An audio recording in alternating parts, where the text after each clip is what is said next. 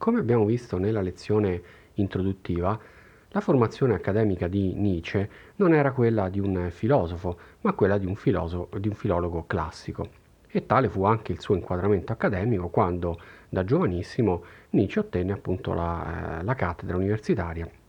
presso l'Università di, eh, di Basilea.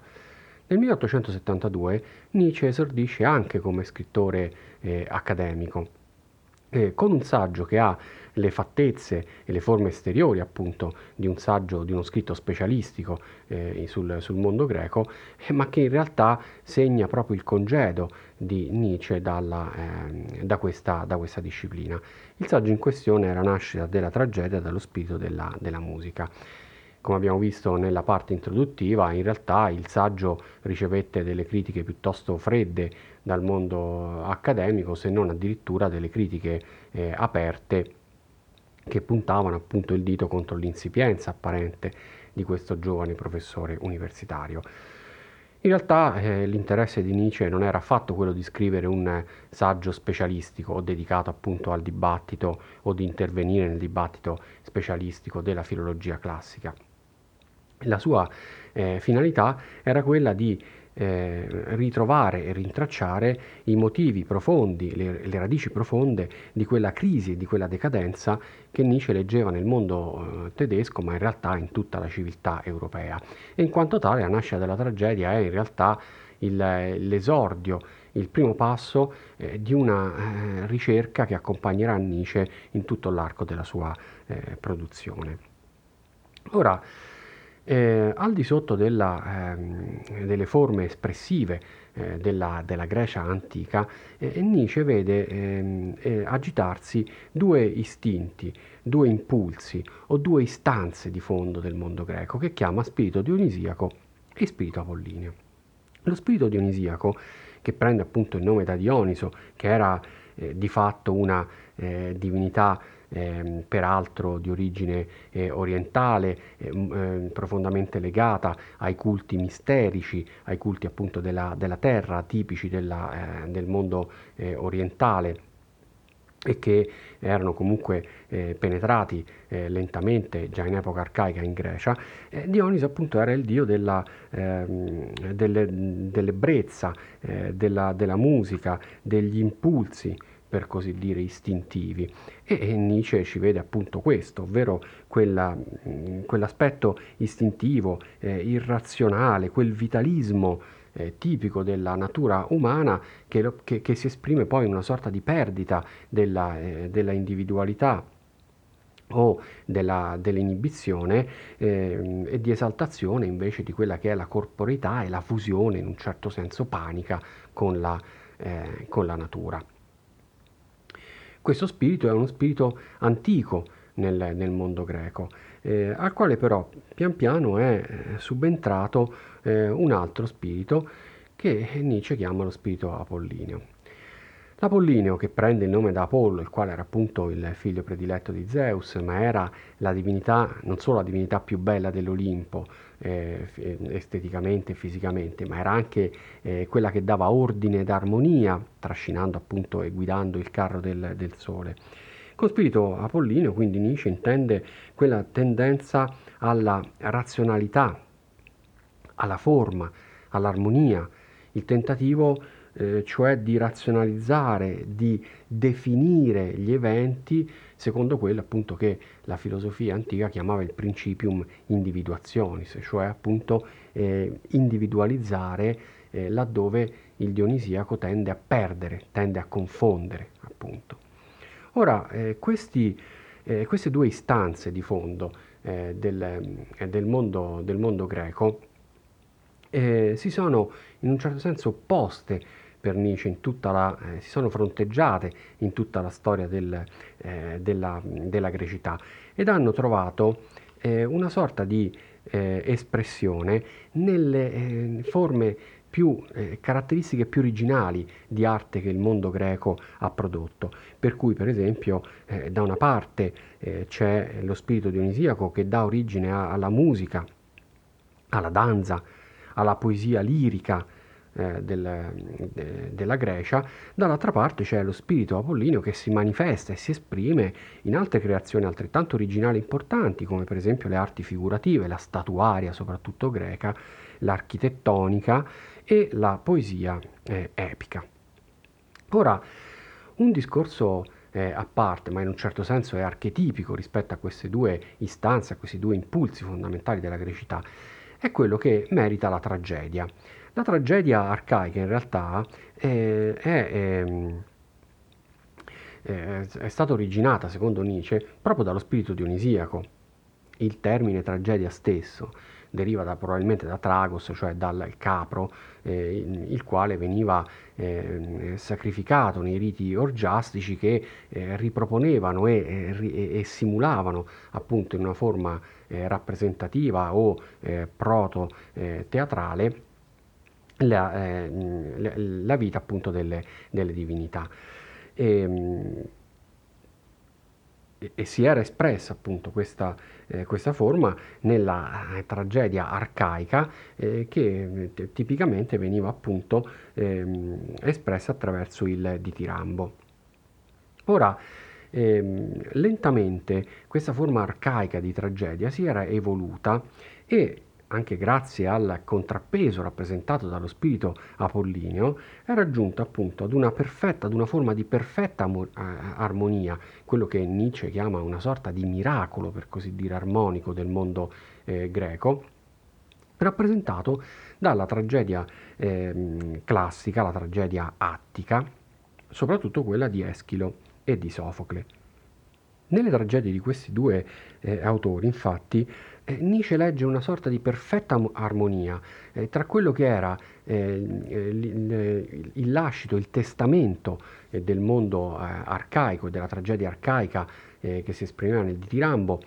che veniva ora fuso nella, nelle parti del, del coro. E dall'altra parte invece eh, nel tentativo appunto di eh, razionalizzazione che i personaggi producono rispetto al corso degli eventi eh, cantato e recitato dal, dal coro, ehm, che mh, mm, esprime invece le istanze dello spirito eh, eh, apollineo. Questo momento eh, miracoloso di equilibrio raggiunto dalla tragedia attica, eh, secondo Nietzsche però eh, è durato un brevissimo lasso di tempo, perché già con eh, il terzo dei grandi tragediografi appunto antichi, ovvero Euripide, questo equilibrio si spezza. Nelle tragedie di eh, Euripide le parti dialogiche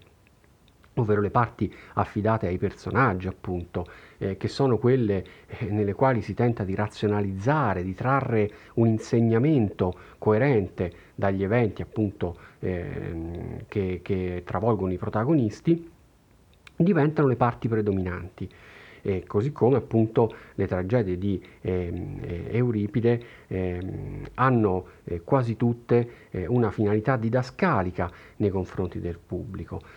Ora per Nietzsche la responsabilità di questo eh, tradimento, eh, di, della rottura di questo eh, fondamentale equilibrio si deve all'amicizia, alla vicinanza di Euripide con il filosofo che più di tutti ha segnato la fine e la morte dell'autenticità dello spirito greco arcaico, ovvero con Socrate.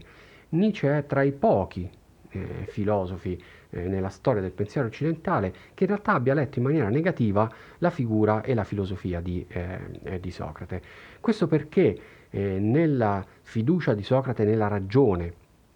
nella stessa etica, eh, nello stesso intellettualismo etico di, di Socrate, eh, Nietzsche appunto vede eh, un, un, tentativo consolatorio della ragione umana, il tentativo cioè della ragione umana che si impone già in Grecia di ehm, eh, regolarizzare, di armonizzare, di dare un ordine a quella caos, a quell'impulso eh, istintivo, a quella brutalità che in fondo fa parte ed è parte fondamentale della natura dell'essere umano.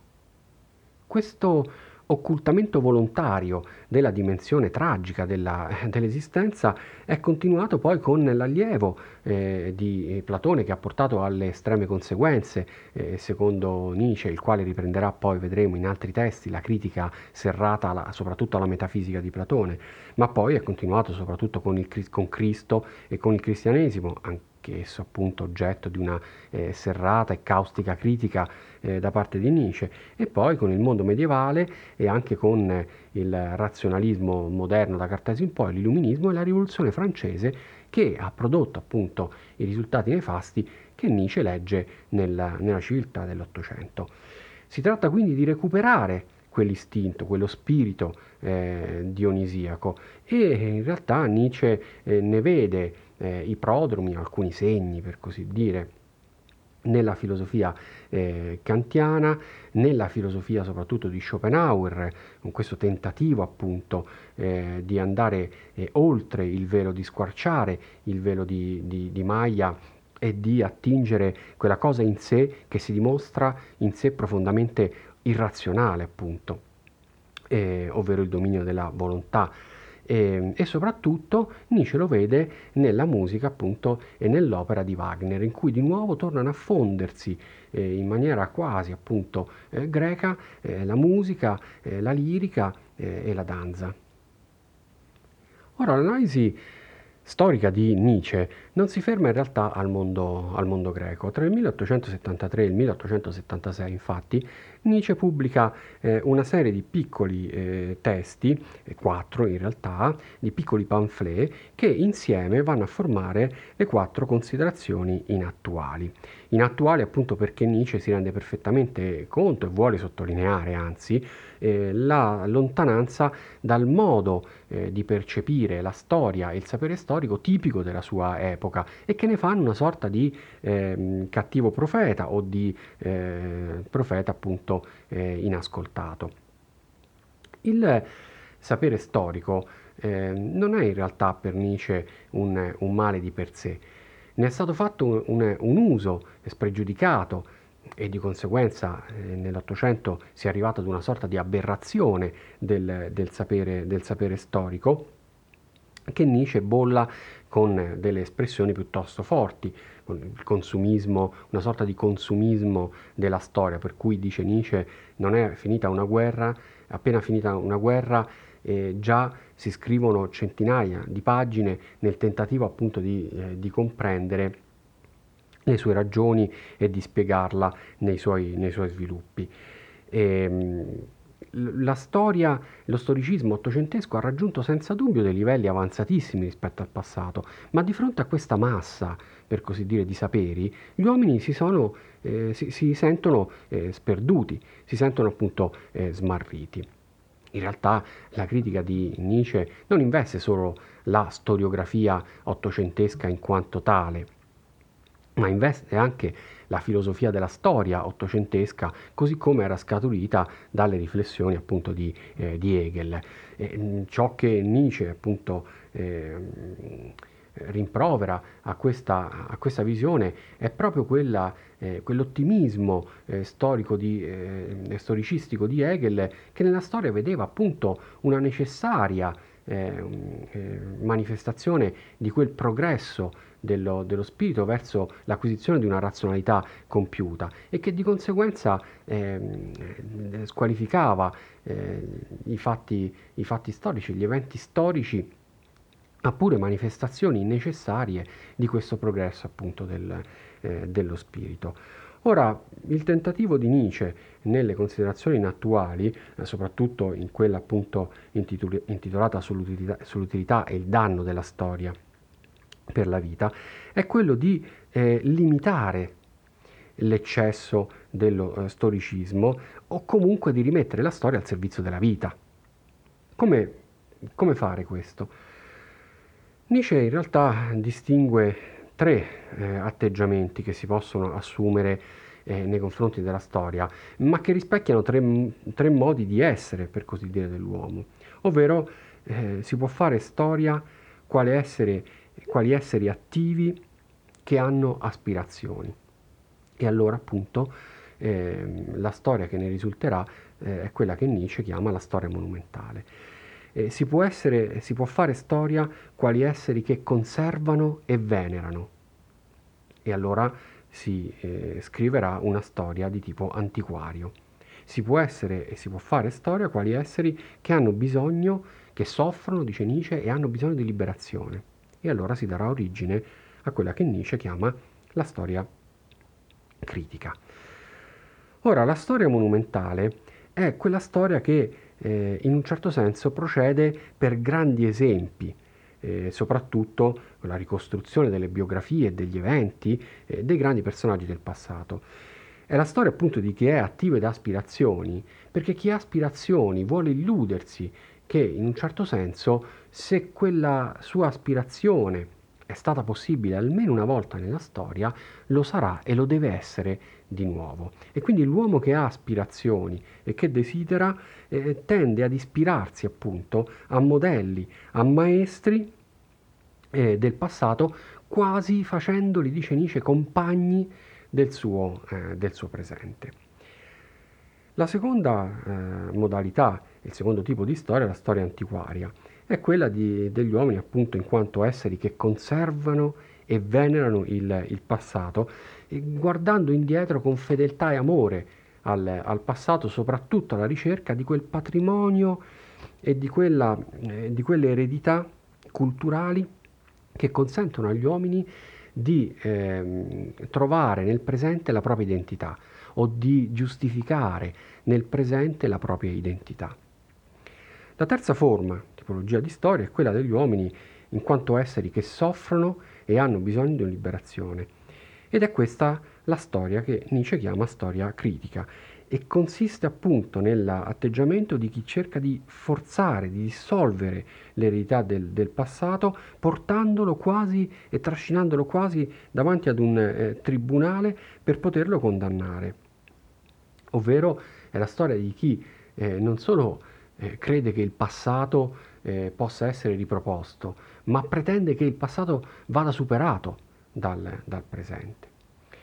Ora in realtà, come abbiamo detto, eh, nessuna di queste tipologie eh, di storia eh, o di modi di fare storia è in sé ehm, corretto o, o, o sbagliato. E, entra- e, tutti e tre appunto rispecchiano una, delle aspirazioni, degli atteggiamenti di fondo che sono propri dell'essere, dell'essere umano e tutti nascondono però, eh, se portati all'eccesso, eh, delle, eh, dei risvolti appunto negativi per cui la storia monumentale può trasformarsi in una sorta di eh, storia caricaturale, perché appunto eh, si, si, si, esaltano eh, si, nel tentativo di emularli grandi personaggi, grandi fatti del passato, eh, senza mai eh, poterli effettivamente superare. La storia antiquaria del resto eh, si trasforma in una sorta di ehm, raptus puramente collezionistico puramente museale in cui appunto si conservano sotto una teca i fatti storici senza metterli al servizio della, della vita. Il terzo modo di fare storia, la storia critica, appunto, la storia eh, giudiziaria, rischia di eh, gettare l'uomo in una forma di eh, scetticismo eh, fino a portarlo a pensare in un certo senso che eh, il passato eh, non può eh, insegnare nulla al, all'uomo. E quindi in un certo senso eh, Nietzsche si rende conto della necessità per l'uomo di guardare indietro al suo eh, passato. Quello che eh, vuole evitare è in un certo senso eh, l'eccesso, la distorsione, l'esagerazione appunto, eh, la mania rispetto al, al passato il quale va ripreso, ma va ripreso sempre in ordine alle esigenze della vita presente.